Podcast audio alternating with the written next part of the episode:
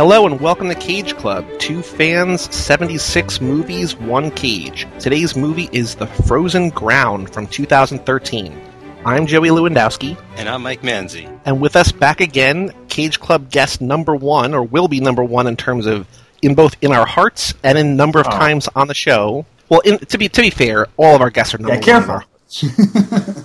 Everybody shares a number one, but Tobin Addington's back. Hello, Tobin. Hey guys, I'm uh, I'm glad to be here. Not necessarily for this movie, but I'm I'm glad to be back. Now, I will point out to our listeners that every movie that you've done has been your choice. And this was before a lot of these later movies had been taken or been selected. So all of these movies that you're seeing, you wanted to see. And so anything we did not put you in this corner. By the way, our first, I think, officially straight to DVD Nicolas yes. Cage movie. You made it. We did not do this to you. You did this to yourself. so any any kind of resentment you have toward this movie should be cast inward instead of outward. Oh, believe me, I'm channeling it in the proper direction. Uh, I send none of it to you guys. I, I look forward to any chance to talk to you guys about about Nicolas Cage and about these movies, whatever the movie is. So no, I'm I am I am just glad to be here. So this movie, I guess the big story or the the big notable thing of this movie is that it reunites Cage and Cusack from Con Air, but the roles are kind of reversed. That Cage is now the cop and Cusack is the criminal. It's a weird sort of change of pace, but as fun and as interesting and as colorful as Con Air is, this one is kind of the opposite in every regard. yes, including not having a fantastic Diane Warren theme song that we can all sing at the end. I mean, thank God it didn't. It would have been completely out of place.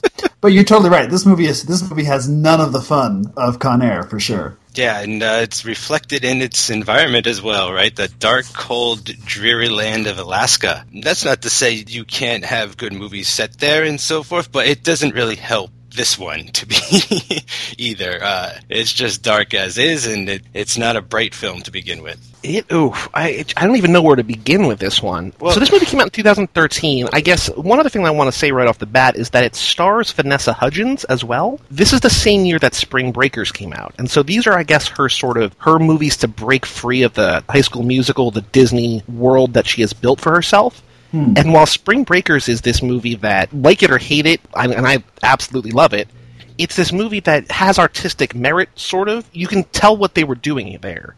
Here, she's just a crystal meth addicted stripper slash prostitute, and just oh, I mean, like talk about the not not even Diane Kruger effect, just like just completely horrible to women. Like this might be the yeah. movie that's like worst to women of maybe every Cage movie to this point. Yeah, the movie does almost seem to revel in the torture afflicted upon the women in this movie, eh, whether it's by the Robert Hansen, the the the, uh, the John Cusack character, or by the or the script or or drug abuse or prostitution or the sort of uh, seedy underbelly of Anchorage, Alaska. There's an ick factor to this movie that does not feel artistically warranted. That just feels kind of icky. And and it certainly it certainly pervades Vanessa Hudgens' performance. And I don't buy her in a lot of that. So we'll get to it, I guess. But but I don't buy her in this in the way that I bought her in in Spring Breakers. You like that movie, Joey, a lot more than I did. But at least it was, as you say, it had artistic ambitions that it was aware of. And right. I, and I'm not sure this movie does. This movie kind of confused me with where it was trying to go and what kind of point it was trying to make. It, it had sort of that eight millimeter feel to me, you know, but like Tobin, I think you would appreciate that a little more because of its integrity and its artistic merit. Like it pulls mm-hmm. something mm-hmm. like this off much better, where it's it's it does the thing where it's a it's exploring the notion of abusing women and you know taking advantage of them and then eventually dying and not objectifying it at the same time. Like this movie is nuts. It's it's it's trying to say, you know, we have to protect these girls, and then it has it's more sort of concerned with showing strippers and nudity and right. like exploitation. So very mixed messages uh, going on here. So this movie is set in Anchorage, Alaska, in 1983. It's based on a true story, which I feel we've had before. We've had based on. I mean, we've had World Trade Center, of course. How many? Uh, what other um, based on true story? Boy in Blue. Any others? Windtalkers. No. Uh, yeah. Uh, Windtalkers is it's like a fictionalized version of like a true, you know, based on the Navajo code talkers. So I, I kind of count that. Right. Well, I guess also this movie doesn't say based on a true story; it says based on actual events. So that's sort of the same thing as Windtalkers. It's it's kind of a rarity here. Well, and if you, I, I, because I was so mystified by the movie, I, I, I read a couple interviews with the director, the writer director af- afterwards. He had direct access to the guy, the, the real life guy that Cage is playing here. Uh, who has a different name in real life. Like that guy opened up all his files to him, and they are. This is covering a 12, 13 year investigation in two hours, as it all takes place in one, you know, oh, in one year. That explains so, so much. It does, doesn't it? And, and in one of the interviews, he's he's talking about the director is talking about how much he uh, didn't want to do something like um, Zodiac, where it was month after month and all these title cards saying six months later. And oh, so like he, he didn't want to make a good movie. yeah, he didn't want to make a, a great movie. Zodiac is one of my favorite movies, which is why I was interested in doing this because you know I have a thing for true crime and, and mysteries and this this kind of stuff fascinates me. And so to see it done so so artlessly, so a lot of those choices were deliberate on the writer director's part, you can see where, sort of from concept on, a lot of this went wrong. What's really confusing about this is that it seems like it only takes place over one winter, and you know, in Alaska that might be six months, but it's also to the point where everybody except for Cage and Dean Norris Hank yeah. Schrader from Breaking Bad. It seems like everybody's just like sick and tired of this case, but there's no backstory for why they're sick and tired. just right. like, oh, like we, mm-hmm. we've got to move on from this. It's like, well, why? Like I don't understand. And they never, ever, ever set that up. Right. One thing for me that was just drove me crazy early on is almost every scene is sort of this massive info dump, almost done in sort of a walking talk style, or while people are doing other things like jumper cables, are, and it's distracting and hard to follow. But like you could tell, they're just they're giving you all this information from these case files that they want to squeeze in because it's an actual case and they had the access mm-hmm. and all this stuff, and it's just like way too much for me. My head started spinning because I, I didn't know what facts I needed to keep in mind and what to grab onto. Really, movies like this that are set in these types of environments tend to be slower paced and reflect the environment better. And I feel like this sort right. of quick paced thing is more of a city type. It's better set for like a city type environment and stuff. So I mean, I, I was thinking of like Fargo and Insomnia and, and things like mm-hmm. that. And you know, they really try to use the environment more as like a character or to sort of just substitute talking too much, you know, for lack of, you know, anything, for lack of a better way to explain it. What's also weird about this movie is that I forgot for a long time it was in 1983. Like they don't do hmm. anything. I really feel to prove, like to to set you in that time period. Toward the middle of the movie, Cage is interviewing Vanessa Hudgens and pulls out that gigantic tape recorder. And I was like, oh, right, like this is 30 years ago. But like the rest of the movie feels like it could take place in modern day, I think. Like there's nothing cool about the era. Like it just, it's like they made a movie just to make a movie. Like there's no thought. I mean, we were talking about, I was just editing the uh, Season of the Witch episode, and we were talking about with Jordan. Like that movie, there were just no choices made. Here, I feel like there's no choices made. Like they're just like, all right, like we have a lot of facts. Like let's just put these things together and see how things turn out. Yeah, these are really good points, both in terms of the of the time period and the location, both of which could have been used in kind of fascinating ways. Like I never imagined Alas- uh, Anchorage, Alaska, as having a seedy underbelly, as having a particularly urban area, as having cabs you can just hail on the street. And if that's all true, I think there could be a way where the filmmakers could show us how here's your perception of Alaska, and then here's what Alaska actually is. And that could be a fascinating thing if they used it, as Mike's saying, eh, as a sort of character, no, not as a character, but as a, eh, eh, you know, used it in the film. And the same thing is true for the time period. And maybe they couldn't afford music, you know, from the, from the 80s. And they could also make an interesting point that in, in a lot of places in the, in the more rural West, even though this is in Anchorage, a place where I grew up, you know, in the 80s, parts of the town still look, looked like the 60s. And now some parts of the town still look like the late 80s, early 90s. And I think that that could be, you know, there's a lag effect on things. And that could be interesting and interesting to play with too. They're, they're not, they're not underlining anything. They're not making any choices about that. Yeah, because they don't even really go far with the wardrobe or you know hairstyles or, or, anything like that. I mean, there's a few cars thrown in there, but it would have been interesting to play that up a little more, just for the background subtext. You know, just to be there, just to sort of remind you once in a while. I, I also don't feel it helps the way that this film is shot. Like it's shot ultra modern. I feel you know like to the point of I almost got like a little nauseous at times because of how sort of quick cut handheld it got. So I think part of the reason that the cinematography or the filmmaking or whatever is so, I guess, sickening or not great to look at is because the director, this guy Scott Walker, has only one other credit to his name before or after. He wrote and directed some short film in 2005. So this is a guy who hasn't, at least professionally in terms of what's on IMDb, had much experience behind the camera. It's weird. I don't know where he came from. I don't know where they found this guy. It's not like a Joel Schumacher like we talked about with 8mm. It's not somebody who's sure-handed behind the camera or with a clear sort of director's vision it's this relative unknown trying to do make a make a movie. And from what I read from the interviews, it seems like this is a passion project of his. He sort of went after the true story. He found the actual state trooper. He got you know got all the files. The first things I notice about this movie is that as the credits come up, there are like eight production companies. You know, there there I think there are like twelve listed executive producers, which means they cobbled the money together from all over the place to make this movie. This is not a sort of you know studio movie that, that gets a, you know somebody assigned to it. This is something that he or his producers or somebody pieced together to get made. Uh, and sometimes those turn out to be great films and launch careers, and other times they turn out to be movies like this. That's a pretty interesting sort of insight into the making of this right there. This is a movie that should kind of work, you know, like, Uh, or at least I could see the backer having expectations, you know, you got this true crime, true detective kind of thing going on here, and, you know, Alaska, it's America, but it's also kind of foreign in a way. I mean, it's very remote.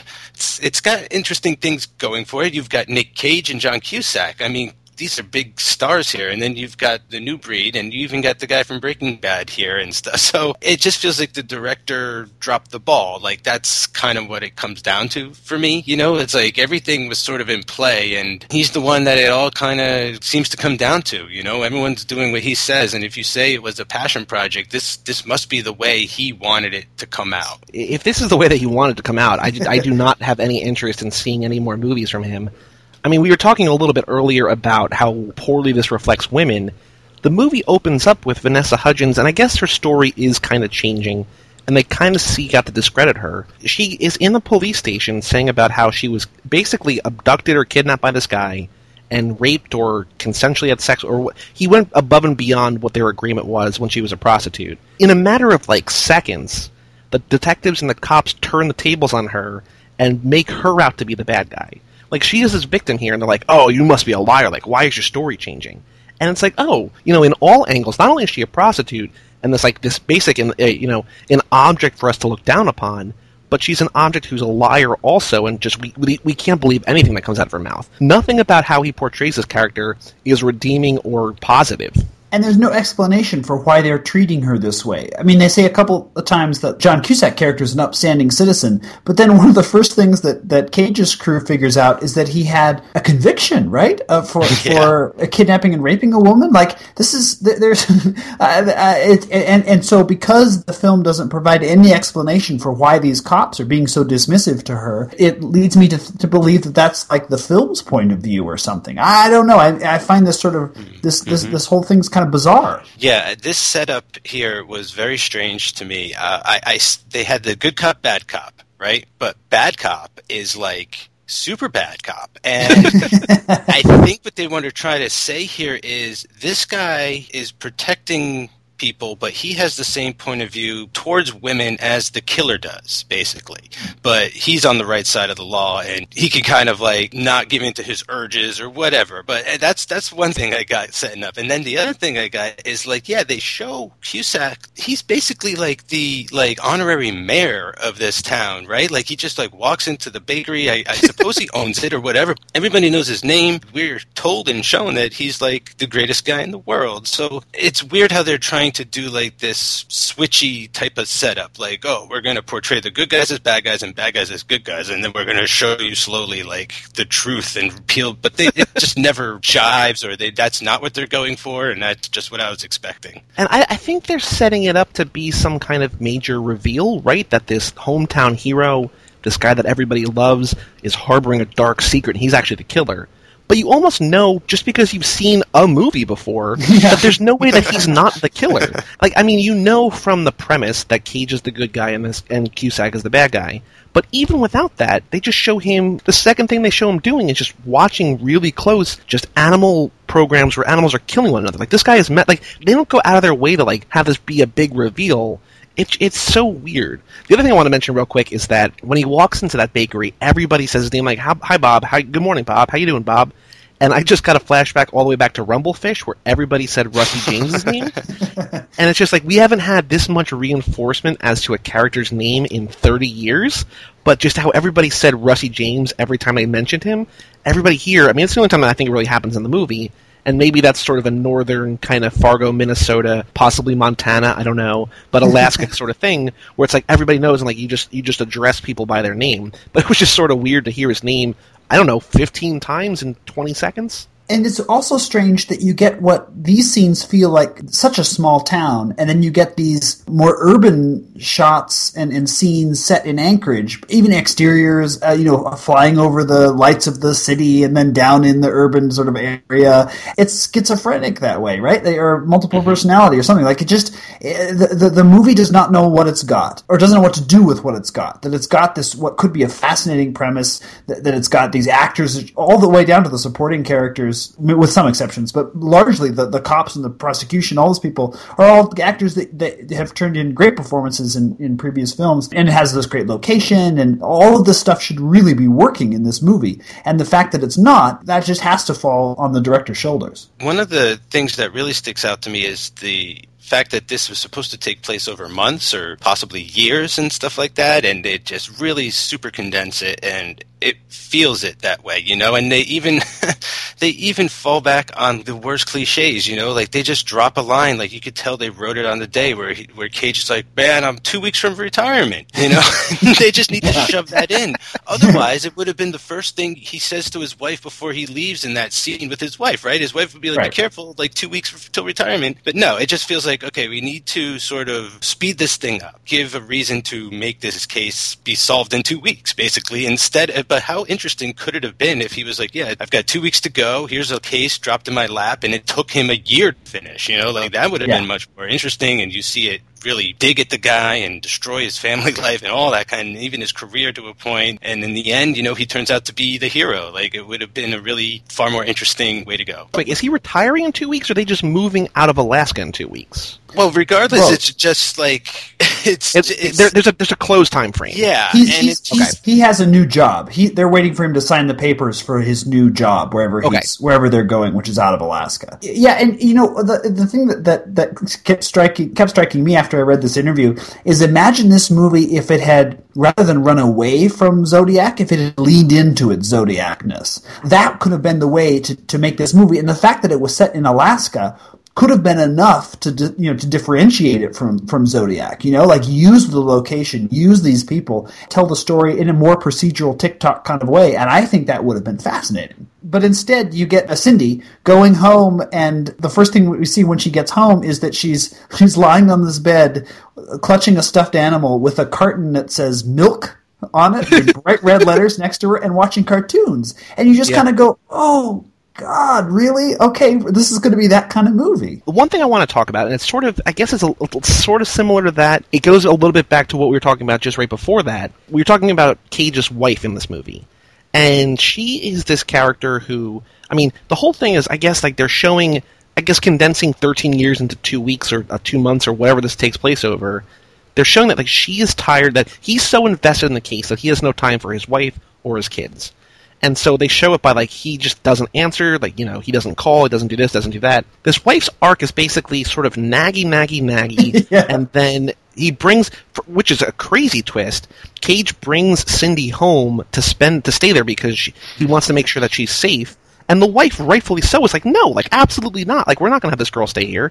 And then I don't know, 15 minutes later, she's like, "Go solve that case." Like I know this means a lot to you. It's like, wait, what? How does that? Like, what is this arc for this wife? It's it's awful. It is only convenient. It is it is all out of convenience. It is. It this drove me crazy. This drove me crazy that she is only there to be an obstacle to to him. And so I'm like, okay, so fine. We're going to just go with the fact that she so desperately wants to leave Alaska and him to leave this job. Like I couldn't understand how that could be a deadening thing on a relationship. Fine, fine. And then she completely turns around said, "No, let's stay. You need to keep being a trooper, and I'm going to get my old job back and forget this life that we were going to." Like it's it makes no sense. It might make sense if it was years. It does not right. make sense over like two days.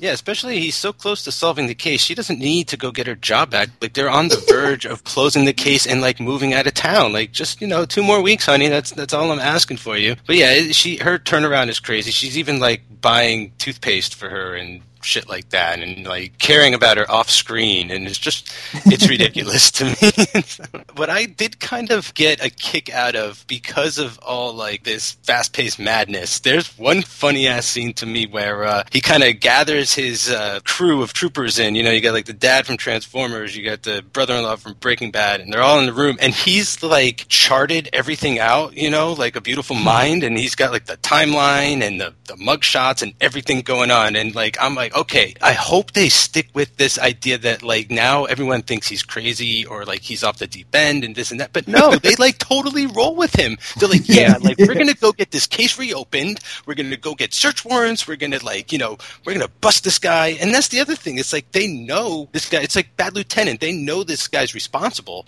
They just need like proof, which is a very strange sort of setup for a thriller. Like I'm all about doing it once or twice, maybe with like Seven, the way they do the reveal there is interesting. But the reason it works for Bad Lieutenant is because of all the other madness going on in that film right. that made it sort of so great. Like it was almost like a joke that they knew who the guy did it and they just couldn't arrest him for it. And here they're like doing that for real again, and it's just throwing me off. Well, because like what's what's crazy is that literally 14 minutes into the movie, Cage knows it's Cusack like 14 minutes in that we're like, okay, here's the guy. Like we know as an audience, Cage knows as a cop. I mean, I guess this is 12 and a half years in maybe to this 13 year case, but they don't set that up. Like we're barely into the movie. And it's like, okay, like this is like we're just to go after him. You have anything on a Robert C. Hansen? Grabbed some girl back in 71, drove her at gunpoint, hands bound and naked to Kenai Lake, and then raped her. Got five years. He was out in three months. Seems he just had a run-in with a prostitute. She told Anchorage police the exact same story. Why isn't this guy on our list? Like, what doesn't make sense to me, and there is that scene that you just brought up, where, where, where people rightfully should think he's crazy, but they don't. But these cops go back and forth so much about whether or not they're going to help him or not, and then, like at one point early in the movie, they have like 600 cases to go through, like 600 missing persons cases, and it seems like only two cops want to help. Like it's just like him and maybe Hank Schrader from Breaking Bad, or maybe him. I don't. But nobody wants to help. And then all of a sudden, everybody wants to help. It's impossible to track why people want to help or don't want to help. Like it just it makes no sense it hurts me so much that this is so poorly made. I, I, I it just hurts. I would love to have had a crack at this along the way because I, I, like I say, I think it could have been, it could have been so much more. And I, and I do like, along with the sort of you know crazy Cage, I like the competent professional Cage. I like that Cage. I think that he's, you know, he's he's owning these scenes that he's in. Like that's, I have no no problem with the way he's portraying, and it's amazing that he's able to, for me anyway, to sustain that as well as he is with writing and scenes as sort of not not even quite generic, just empty, a void, as as so many yeah. of these are. You know, but as I say, it just hurts me that it's that's not better made. Yeah, I don't feel like he's the problem at all. You know, like you said, like he almost feels like a glue at some points. You know, in these bad films, like it's strange. Like in a way, though, I I do feel like I'm a little jaded on good guy Cage. Like I, I was, you know, watching Stolen and thinking, man, the the villain in that is much more. That's the meaty role. That would be a great Cage role. And then I'm watching this movie, and I'm sort of like, man, like it would have just been nice at this point for me, maybe just to see him play the bad guy, especially since the bad guy is sort of very much like the cop. Like ah. they're both very reserved, have the same type of temperament. I, I, don't know. I think he could have pulled it off. Not better, just different. I don't know. It just for me, it would have been a nice change up. I've been seeing good guy Cage for a long time now. My, I have to say, my favorite part of this movie is the John Cusack uh, sort of game room scene with the first sort of major reveal of the girl mm-hmm. in his room. That scene sort of felt like it belonged in a different movie at times. I was like, yeah. it just had Cusack this girl in a camera, and he made that work, and he was sort of scary at times. Well, what I really like, and we were talking about this off air, Mike, Vanessa Hudgens at one point tells Cage that like she saw something in Cusack's eyes. She knew that he was evil. Like she knew that he, she got into trouble when she went with him. And it brings me back to real life. And we mentioned on another podcast, it might have been the Con Air podcast, yes, where where, they, where somebody was talking to Danny Trejo, and they were like, "Who are you afraid of on that set?" Because you have all these big tough guys, like, "Oh, John Cusack, you know, he's just dead behind the eyes." And so, like, you know, this mild mannered guy is capable of this like horrific evil, like portraying this like the worst type of person imaginable. and there are flashes like that scene, you know, like the reveal. Then there's scenes at like the, like the big like what should be, and I wrote down I think it's like an hour and fifteen minutes in. It's like the Heat moment. It's like you know you're hmm. watching Heat and you're like Pacino, De Niro. All right, oh yeah, we finally get, it. and then the, it's like it's gone before you realize it.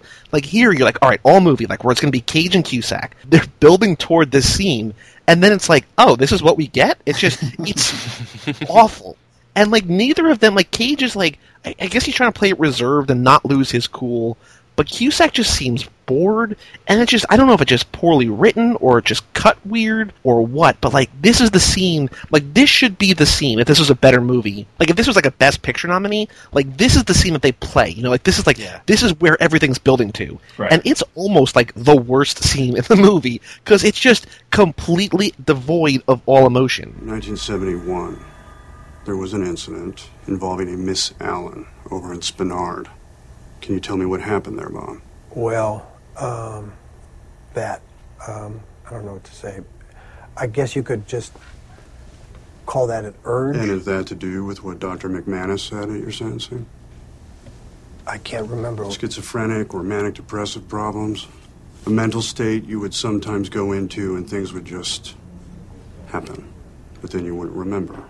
Was he off base on that? Is that bothering you, Bob? Hey, listen, whatever the problem is here, I want to help you gentlemen clear it up. You know, but by the same token, uh, my lawyer always told me never to, you know, but I can help you clear it up.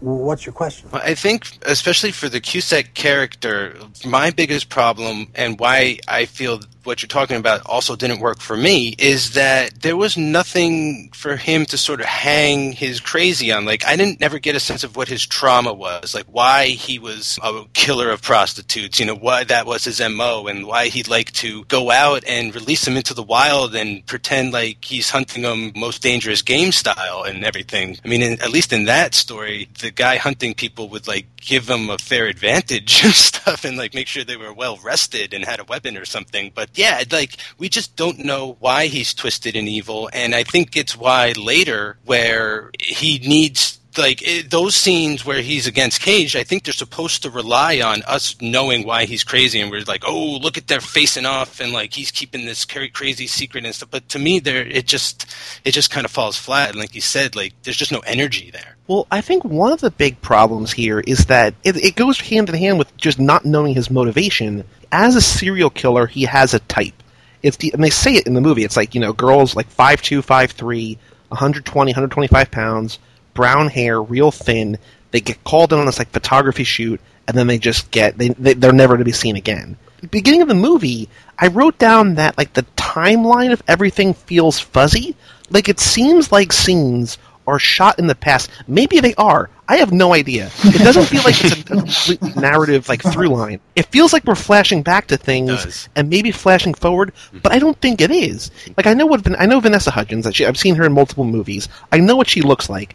But this other girl, the girl that he's like actively kidnapped, when she's all ratty and just chained up, like she looks so similar. I'm like, wait, is this the past? Is this like I don't understand when things are happening, which is a very bad sign. Yeah, it makes the whole movie feel like like John Cusack kills someone every weekend. It, oh, it's mm-hmm. Tuesday night. I'm going to go out and abduct a girl and kill her, and it does such a disservice to to you know to, to, the movie. And and while there are great things like the reveal of that girl, we see John Cusack alone in his den, and then and we're just with him down there playing music for a little while, and then the camera reveals that there's a girl chained up in there, or or the fact that when he gets out gets her out to the wilderness, that they, that he does you know play the most dangerous game, like these things that could have been even more chilling, or that, sort of give you a peek into perhaps what, what, the real life case was like that could have been used more. I don't know. It's like there's no organizing theme or there's no point of view in the, in the story. It's uh, it's just bumming me out. And the score. The other reason oh, I think yes. that's the scenes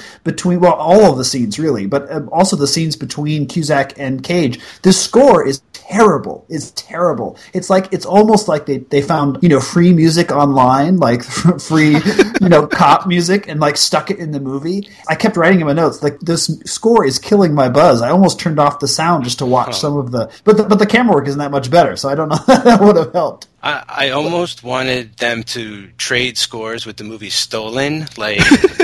Tobin, I recommend Stolen. It's like the best of the worst right now for me as far as Cage movies. Like it, it is just a blast for some reason. I had so much fun watching it, but it's not good. But the one thing that like kept me like laughing was the music and just like how outrageously sort of over the top and out of place it would be, and just like sort of inappropriate at times. And hmm. here I got the same vibe, but it wasn't making me laugh. It was just kind of making me cringe. Uh, it's bombastic at times, and it's just these pounding. Yeah strings and it's like i get it like i get it like let's just like can we have a little subtlety somewhere here what's frustrating to me is that for as poorly made as most of this movie is there were a couple scenes that I really like, and I don't know that I really like them on their own. I really like them in comparison to the rest of the movie. Like the first time we're walking down the street in Anchorage, and they're talking about it's like the hostro, and it's like you know you can get anything you want on the streets of Anchorage. It's a crazy scene and they're just like basically like swimming through prostitutes mm-hmm. and just people like openly whatever like just crazy stuff on the on the street. That's kind of cool. Like it like that scene feels alive. Yeah. it doesn't feel real but it feels alive. Call it the track like for horses hostro for the hostro everyone knows everyone all the pimps and all the other pimps who owns which girls which girls are the wild ones. Black girls are boosters, white girls are flatbacks. Good money earning bitch can do both. Their words, not mine. It's move and hustle. Give the least, get the most. You know, it's all about the paper. Let's dance. And then toward the end of the movie, there's another scene where Cage goes to the strip club and it's set to that hair metal, and he's trying to look for answers. He's looking for Cindy, and it's again not great, but it's so much better than everything else that came up to it that it was like relatively engaging. If the whole movie had been at that level, it would have been okay. It's just frustrating that so much of it is just it's not unwatchable, it's just boring when there are these chances like they know how to make moderately engaging scenes. I just wish more of the movie was like that those scenes are by accident. That's that's the thing. Those, those, those yeah, scenes just those, right. those, scenes just happen. You know, you uh, you can feel the, the and I, I, I sort of hate to do this to this poor Scott Walker, who I assume is not the governor of Wisconsin, but the director of this movie is a guy named Scott Walker.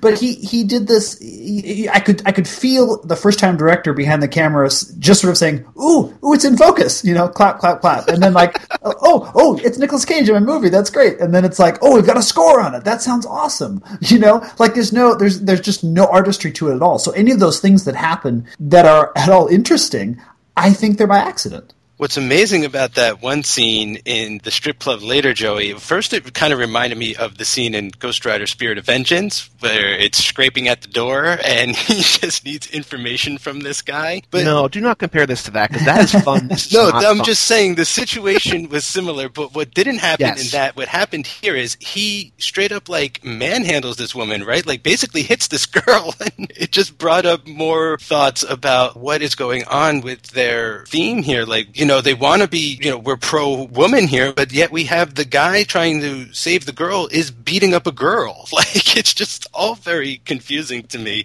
But the energy is there. And the energy is also there in the scene you mentioned where they're sort of cruising Ho Row or whatever they called it. And the one thing for me that I kind of get a kick at. Uh, one of two characters I, I really sort of focused on when they were on screen was Cage's Vice Squad buddy, this brick shithouse of a guy. He kind of looked like the thing to me from Fantastic Four almost. and like he was just a wealth of information about like the hooker game and the prostitutes and all that shit. And it was like school time when he was on screen and stuff. And my other favorite character by far is definitely whatever 50 Cent is doing in this. Oh, 100%. Like, as, every time time 50 Cent was on screen, I could not look away. And I guess the movie, the filmmaker did make one decision, which was to give 50 Cent the most ridiculous wig that I've ever seen on anybody ever. It is, like, when he shows up, like, I knew 50 Cent was in this movie because I looked through it before, but when he shows up, I'm like, oh, there's just a guy. I'm like, wait a minute, that's 50 Cent with a crazy wig. Like, what? I don't understand what is happening, why he's wearing it. He's kind of got an arc as a character, but all I can think about, all I can remember, is that wig. It's crazy. He's not only an actor in the film; he's a he's a credited producer on this movie. Oh wow! Wow! Yeah. well, he sort of seemed to me to be the only guy like actually in character. Like he looked like a pimp from the '80s, right? That would sort of be stuck in the middle of nowhere. I think of the current season of Fargo, and he's sort of like the only black dude surrounded by Like like, Milligan? a sea of white guys, right? Yeah, I mean he's not nearly as good as Mike, but I give this character like a lot of credit for even existing in this movie. And yeah, I love sort of his Dolomite hairstyle or whatever he's going for with the fried out flat hair and stuff. It almost has sort of a Cage and Bangkok Dangerous feel to it to me. I was like, it's like the Black Cage almost. And this is another rapper in the history of Cage Club. We had Queen Latifah back in Bringing Out the Dead. We had Xzibit in Bad Lieutenant. We now have 50 Cent here. I mean, we are picking up. I, I Oh, told Mike We had I um, want uh, we have Master P and Gone in sixty seconds. we have Master P. I really want to put together like a Cage Club like hip hop playlist, including the end song from Amos and Andrew, because we've, we've, we've got a pretty Oh, we've got a uh, pretty decent catalog of hip hop stars in this in this in what we're doing so far. I have a question for you, Mike. Maybe I'm just forgetting, but like we're we're getting to the point like after we meet 50 Cent, and 50 Cent, I guess, is Vanessa Hudgens' pimp. This is like her first night stripping. I guess she just wants to make a little bit more money. Is she in financial trouble in this movie, or she just wants money? Well, I took it that she was sort of like if Travis Bickle never showed up to save Jodie Foster, like she had been a prostitute as long as you know as early as she could be, and just that's all she really knew and everything. So I took it more, you know, maybe I'm giving the film too much credit, but this is sort of what I imprinted onto her character. You know, just the idea that this is the life that she's always known, and you know, to be quite honest with you, I just think this actress is way too pretty to be playing this character. I, I, I feel like she should have been a little more busted up. She feels like she kind of stepped out of 2008 or something. You know, um, yeah, that's just that's just sort of where I what I saw. Yeah, I, I totally agree, and I, I feel like I, I don't care how much coke and crystal meth and stripping she does in this movie. I do not buy that she's damaged. Like the movie is trying to tell me that she is a damaged person, and that uh, because of that, she doesn't want to go home. She wants to stay here and engage in this in all this these activities out of some kind of damage or trauma. And I I just don't buy I- when she's talking about her trauma, I don't believe her. I see a young Disney star trying to shatter her image. And I think I buy her more in Spring Breakers because she's not supposed to have had a, a traumatic past. It's supposed to be, oh my God, this could happen to anybody, you know, any a bunch of college girls somewhere. Like there's, there's something, there was some sort of point of view about a generation in that movie. Whereas in this, I'm supposed to buy that she's this damaged, these- she's damaged goods. I don't, I don't see her psychic scars in this movie. And as a result, where the, where the director is telling me that her relationship with Nick Cage is supposed to be the sort of heart of the movie, I'm not buying it because I'm not bu- really buying her. Well, the other reason not to buy that performance is because their interactions are just terrible. Uh, there's that one where they have. Well, here, oh, here's, here's a side note, Mike. Have we ever been in a roller skating alley or roller skating rink? No, I wrote down roller rink because I, I that Feels just- familiar, right? It should have been a bowling alley. That's why. It should have been a bowling alley. it's kind of a scene like Damon Macready and uh, Mindy, right? Like Yeah. it's sort of Big Daddy and Hit Girl. They're sort of, you know, they're at this little table, and he is just struggling to connect with her. I don't know if it's the writing, because I don't think it's the performances, because we've obviously seen Cage do great stuff and other things. This should be a role. I don't. I don't know what the problem is. It's a scene where he's struggling to connect with her, but it feels like he's struggling to connect with her not because she's unwilling as a character, but because the script is just like, oh, I don't really know. And I mean, I, I've said it before, you know, since you brought up the first time.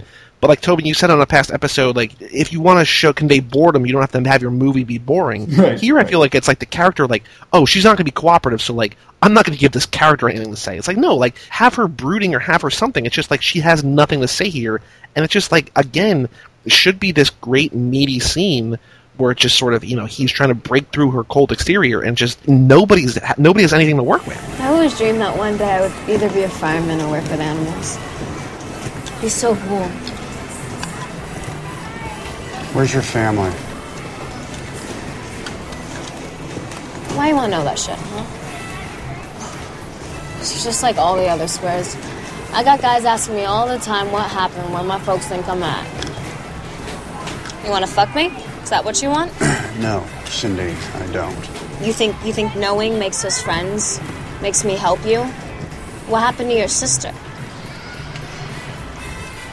Yeah, see, fuck that. I ain't a friend. I ain't nothing. I just thought if you might want to go home, maybe I could find a Fuck, way to. man. Are you fucking for real? Yeah, all the story elements are there. They're just not used. It's it's the same as the rest of the as the rest of it. I do I do think she's miscast. I think she's a fine actress. I think I think she can be great in other things. I just think this was the wrong role for her. I do want to point out that this movie, as bad as it is, and especially as bad for women as it is, does pass the Bechdel test, which I guess says something about the Bechdel test, but also about maybe this movie.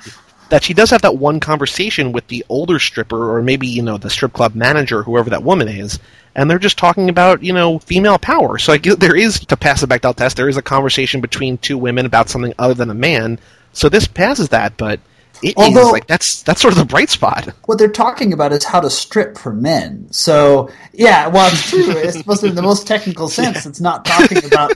It's not talking about a man. It is talking about how to objectify yourself for men, and and not in a way that feels like really empowerment. So yes, I suppose that's true. I had not thought about that. In the strictest definition, this does pass the Bechdel test, but I doubt that that would stand up in, in Bechdel court. yeah, I think you need to have like your clothes on to pass that test too. Like they're in their underwear for that scene, and I was just like sort of scratching my head. Like, all right, I don't know. Is she going to be the mentor now? I don't really know what's going on here, but I'll roll with it. I don't understand why this prostitute's back on the street if she knows her killer's out there hunting other prostitutes that look exactly like her.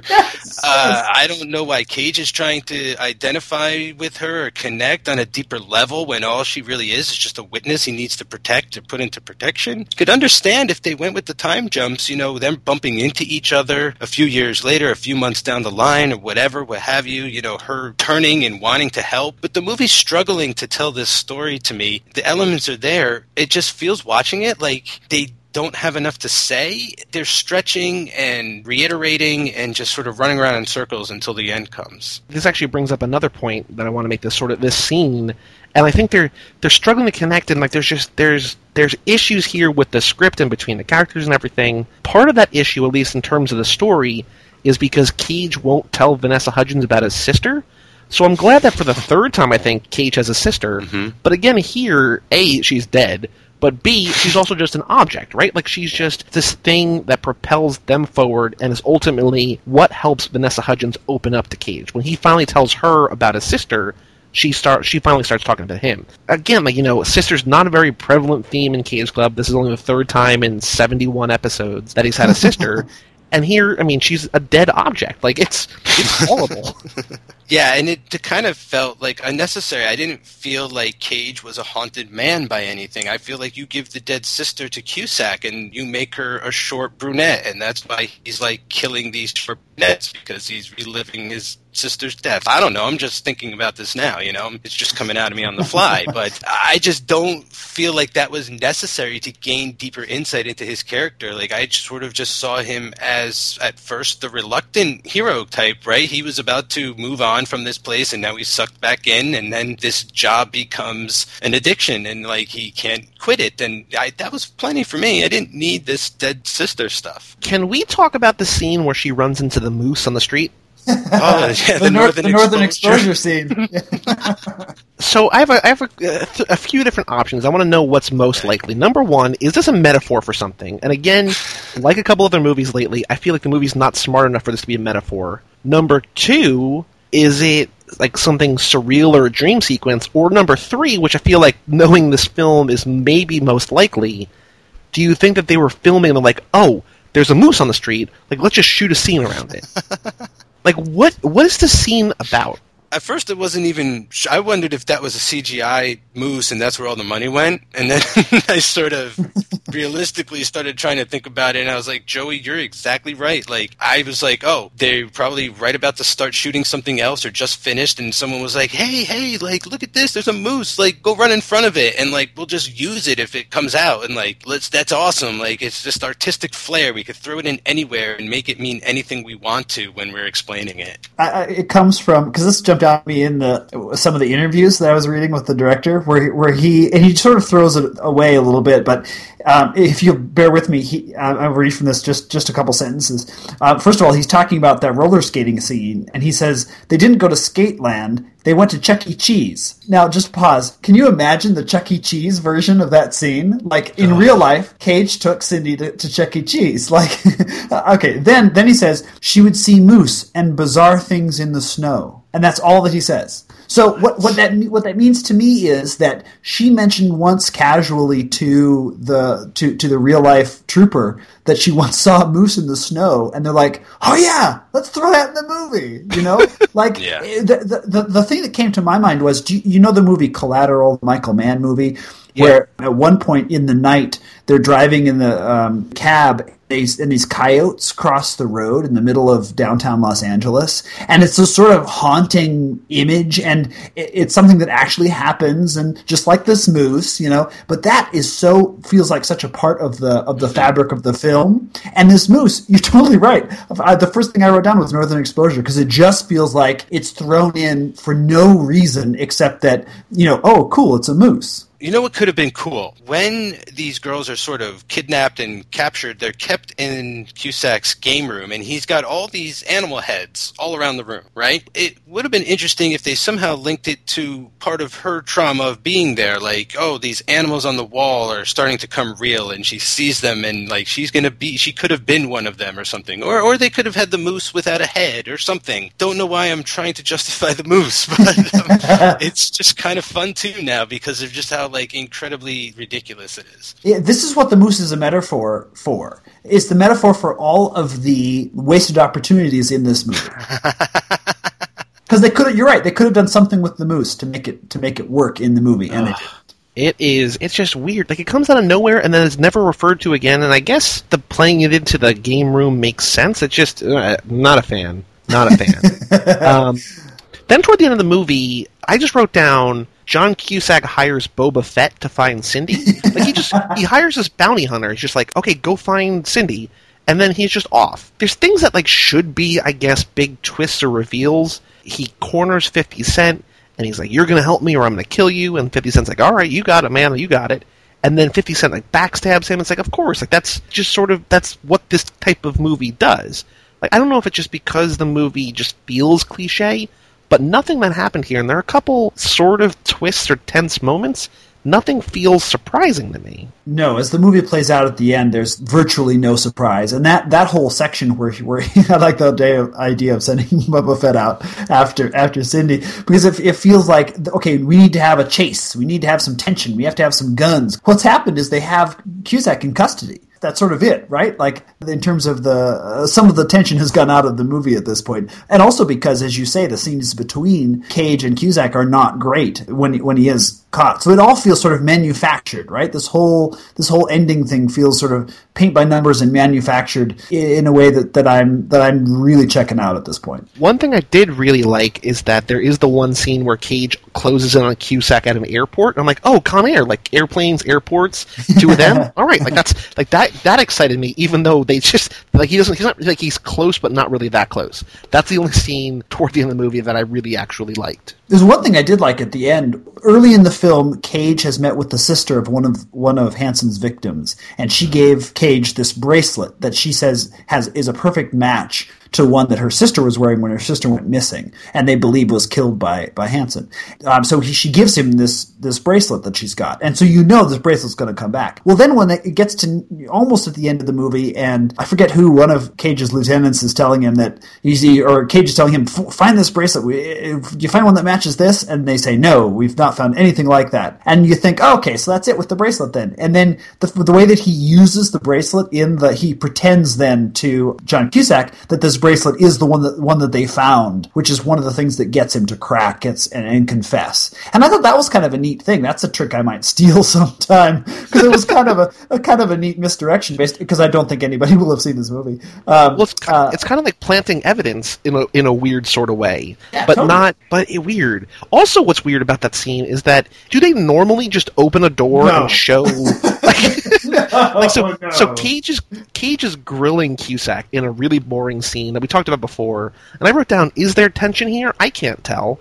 And then Cusack is like, he's starting to crack, and then they just open the door, and Vanessa Hudgens just standing there, and then Cusack goes ballistic, and I'm like, wait, you can't do that. Like, what? I don't. There is no way, Yeah. no way that that's actually how it happened in 1983.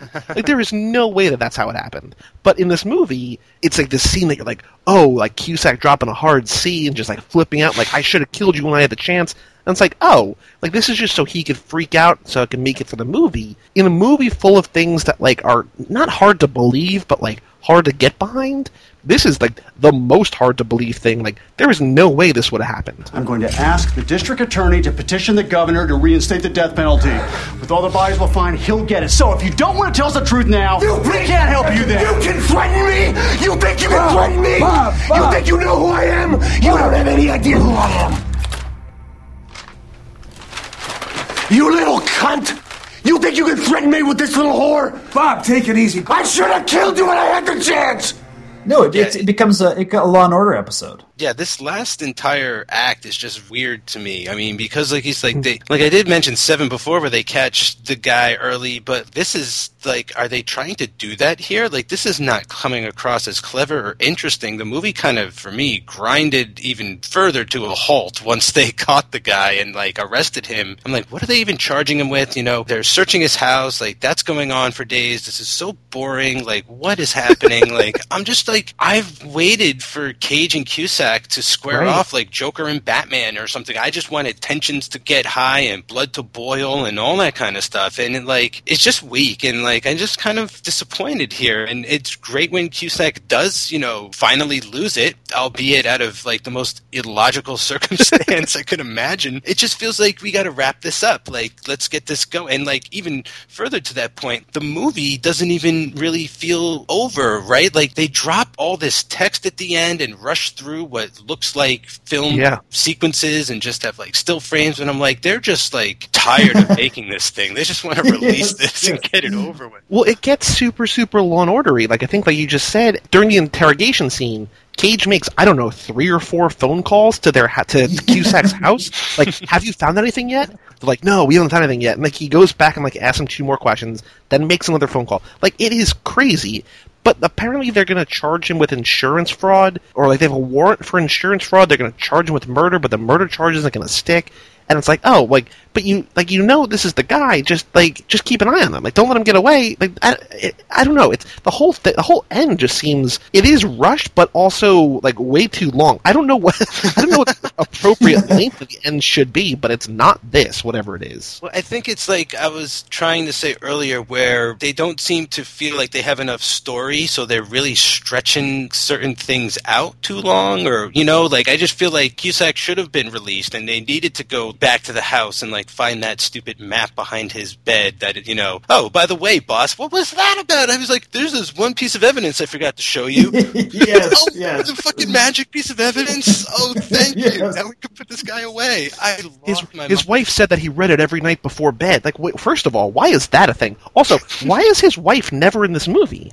Oh yeah, one she's scene, yeah. one dinner scene, right? Like, and she's a tall blonde girl, so she's completely against like his type that he goes and murders. You know, so he's got absolutely no murderous intent towards her whatsoever. Yeah, this is I bet where if, if you could read the actual case files of what how this case actually was broken at the end, I bet that would be so much more fascinating than, than the sort of TV shorthand that they do here. This is all again, this is almost criminal now what they're doing to the story at this point. as bad as it is, you know, I just love it whenever it happens in the movie.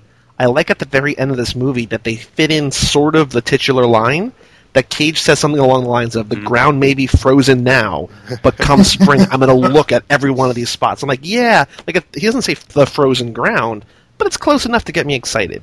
So in a movie where I really wasn't excited about anything, hearing a titular line twisted around a little bit was all I needed. Bob, Bob, I can't stop it. You, your family, the media. Ground's frozen now, but come every summer when the snow and the ice melt, I'll keep going until I checked every last mark. I love that. That's the highlight for you of this movie. That's, that's, that's a beautiful thing. Uh, my absolute favorite part uh, at the end here, you know, this is just one of those real life details they put in because it's just so obscure and bizarre. So the guy was sentenced to 461 years plus life.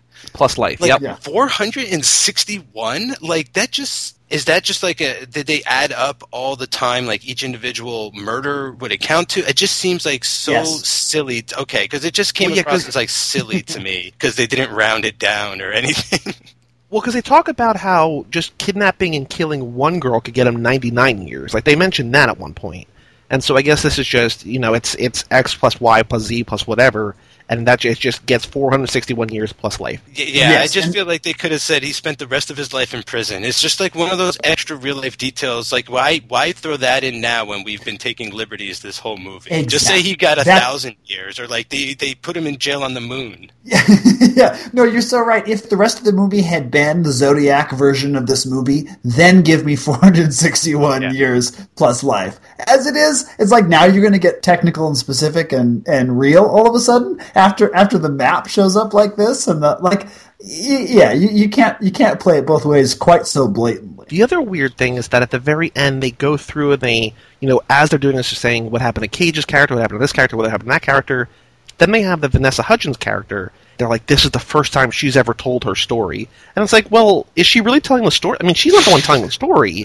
They're just basing this on like the cases. I don't understand. Well, I think It's- they're it's- just trying to say like, unlike Dragnet, like her name maybe hasn't been changed to protect her innocence. Uh, I know, like this whole time, here's the biggest twist. Like that's really her real name? I don't know. Maybe it, it was just kind of super depressing when the whole sort of row of pictures came up there at the end too. Like that was. I understand they were trying to go for tribute, but it just like kind of depressed me. Yeah, again, it's like to my mind, it sort of does a disservice to their memory that that, that it's at the end of this movie that these names show up. You know, like uh, it's like they're trying to borrow from real life in a way to make the movie f- seem better than it was. Yeah, I, I think of something like World Trade Center, also based on true events, okay? And you can tell with that film, they tried to take as few liberties as possible, almost to a fault, right? Like at some Right, at right. some times, but it works so much better than this because they have faith in the content of the story and everything, or just they know that they have very few beats and very few elements, but they believe in it enough to make it work and to make it interesting and not make it boring. Whereas this just ends up sort of fumbling it. Ugh. Always love when, when we get a Joey groan at the end of an episode. So there's not a lot of trivia, believe it or not, about this movie online. I didn't do any research in terms of the interviews or anything like that, so I'm glad we got that little bit of backstory from the two of you. Uh, the only real cage connection here, well, actually, there's two things I want to point out. There's a couple of background actors that have been in other things. The big one is Kevin Dunn, back from Snake Eyes. Kevin Dunn, most notably, in my mind, recently at least from Veep, plays an amazing Yes. character at mm-hmm. Veep. Mm-hmm. But the other thing is that early in the movie, when we first meet up with Hank Schrader, who, by the way, they, they call Anchorage Police Department APD, and they call the Albuquerque Police Department APD.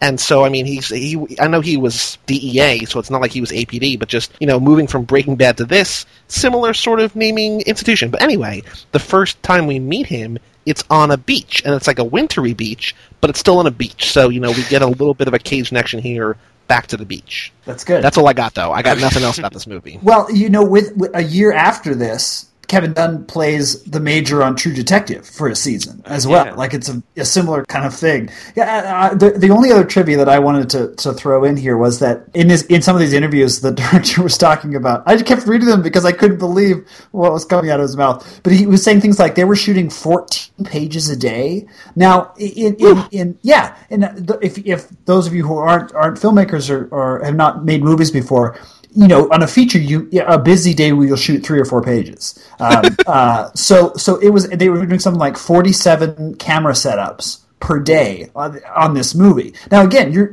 you know a big day is is twelve. You know, so forty seven is and he and he says in these interviews like the crew looked at him like he was a little crazy, and he said, "But you know, I'm making my movie." And it's like, oh my god, you there's no I can't imagine that you could make anything with much artistry if you're trying to if you're trying to shoot 14 pages in a day, which shows you, I think, makes it clear why there's no not more artistry in the film. They were just grabbing stuff as fast as they could get. Now, I'm sure a better a better filmmaker could make a better film that way, but it didn't happen here. So was this shoot like nine days? Like how how long was the shoot? It was 26 days, but by the end, they only had about three and a half hours of daylight, so they had to be Oh. shooting. You know, like they had to be working around that schedule as well. And I think that they were pretty strapped for money. There are 33 credited producers on this movie. Jeez.